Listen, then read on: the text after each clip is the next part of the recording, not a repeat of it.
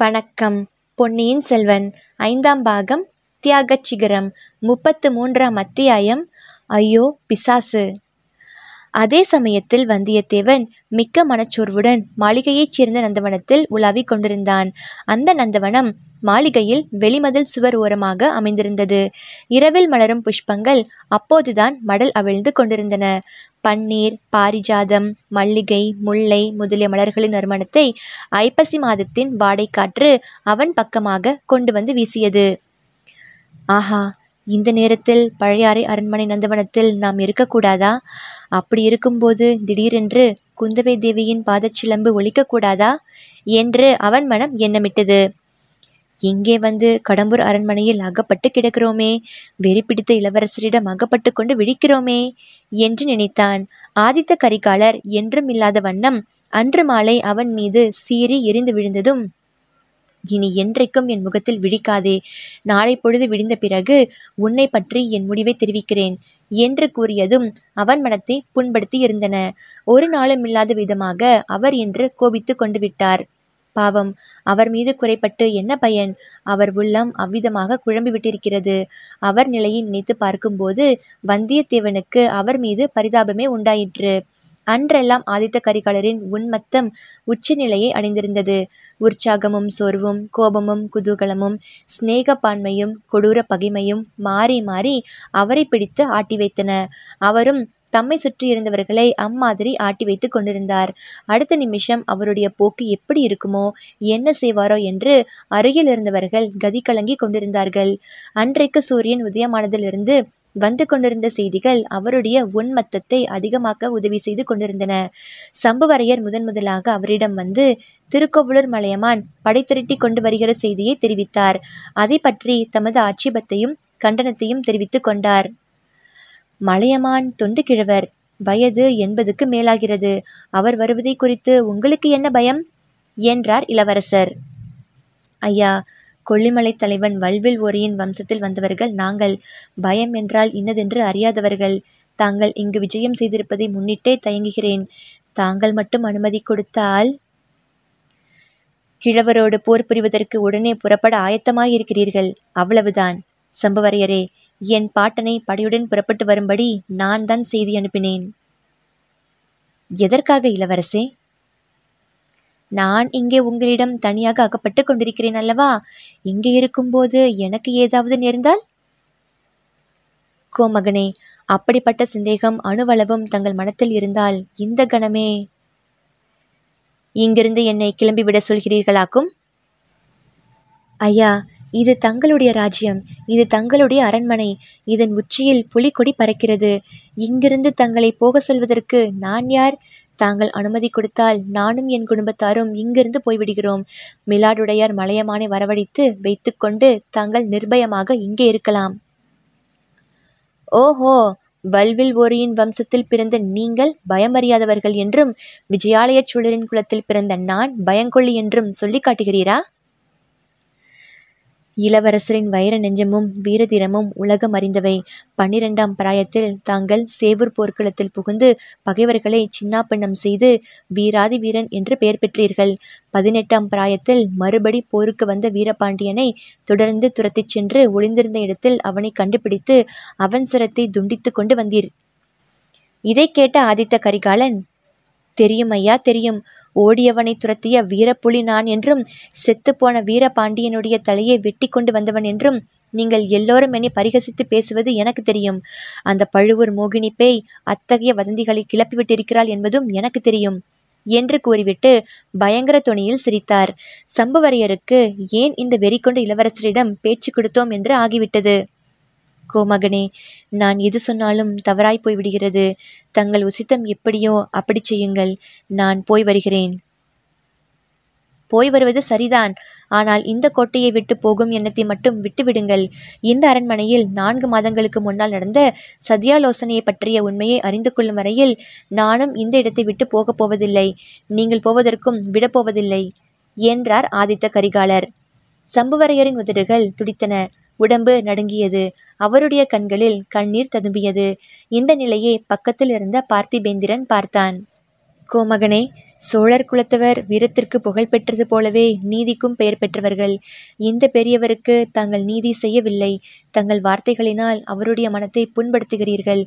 இங்கு நடந்த சிற்றரசர் கூட்டத்தை பற்றி சம்புவரையர் முன்னமே தக்க சமாதானம் சொல்லி தாங்களும் ஒப்புக்கொண்டிருக்கிறீர்கள்.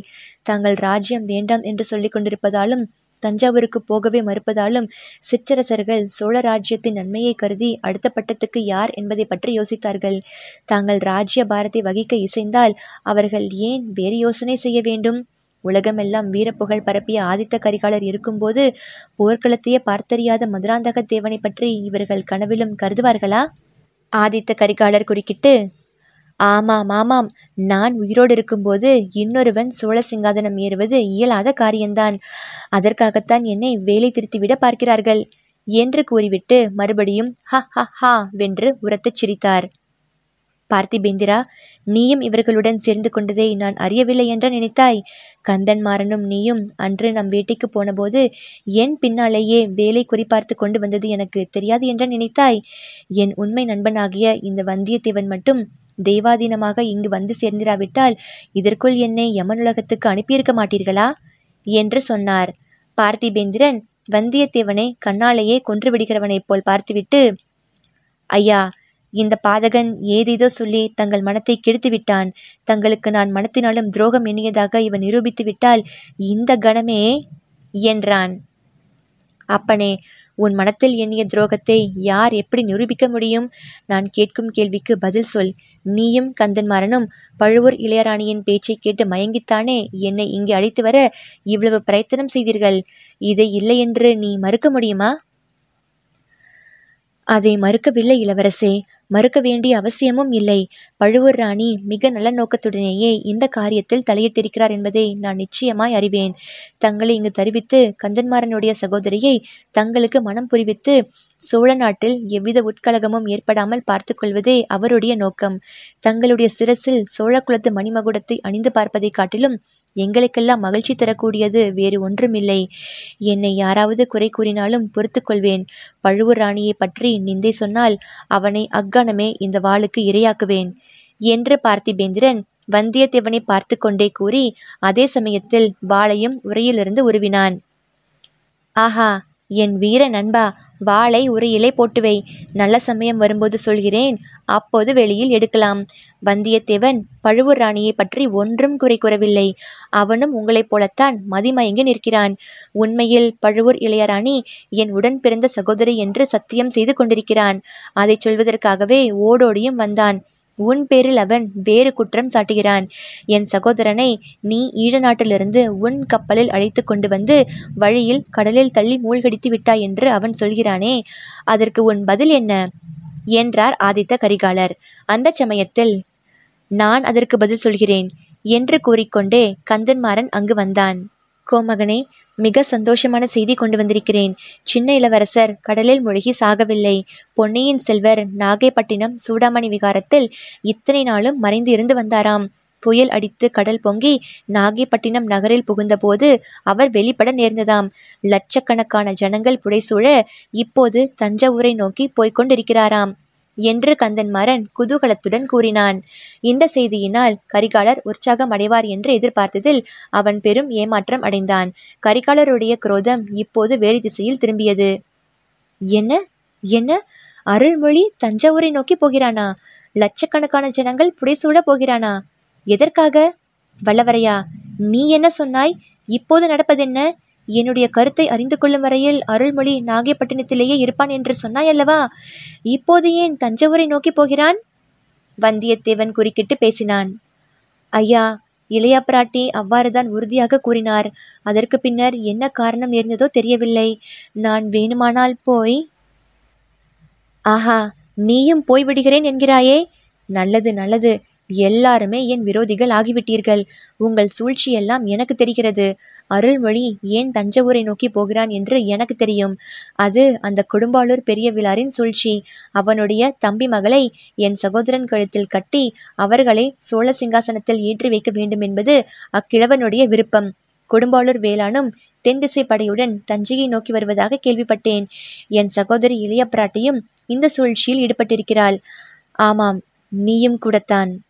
வந்தியத்தேவன் இளவரசே, மன்னியுங்கள். பொன்னியின் செல்வருக்காவது இளைய பிராட்டிக்காவது அத்தகைய எண்ணம் சிறிதும் கிடையாது. இது சத்தியம். நான் வேணுமானால் போய் உண்மையை அறிந்து வருகிறேன் என்றான். ஆமாம், நீயும் போய் அவர்களுடைய சூழ்ச்சியில் கலந்து கொள்கிறேன் என்கிறாய். கந்தன்மாரா, இவனை உடனே பிடித்து இந்த அரண்மனையில் சுரங்கச்சிறை ஏதாவது இருந்தால் அதில் அடைத்துவிடு என்றதும் கந்தன்மாரன் வெகு குதூகலத்துடன் வந்தியத்தேவனை அணுகினான். உடனே கரிகாலர் தமது கட்டளையை மாற்றிக்கொண்டு, வேண்டாம் வேண்டாம், சோழர் குலத்தவர்கள் நீதி தவறாதவர்கள். குற்றம் நிச்சயமாகிற வரையில் தண்டிக்க மாட்டார்கள்.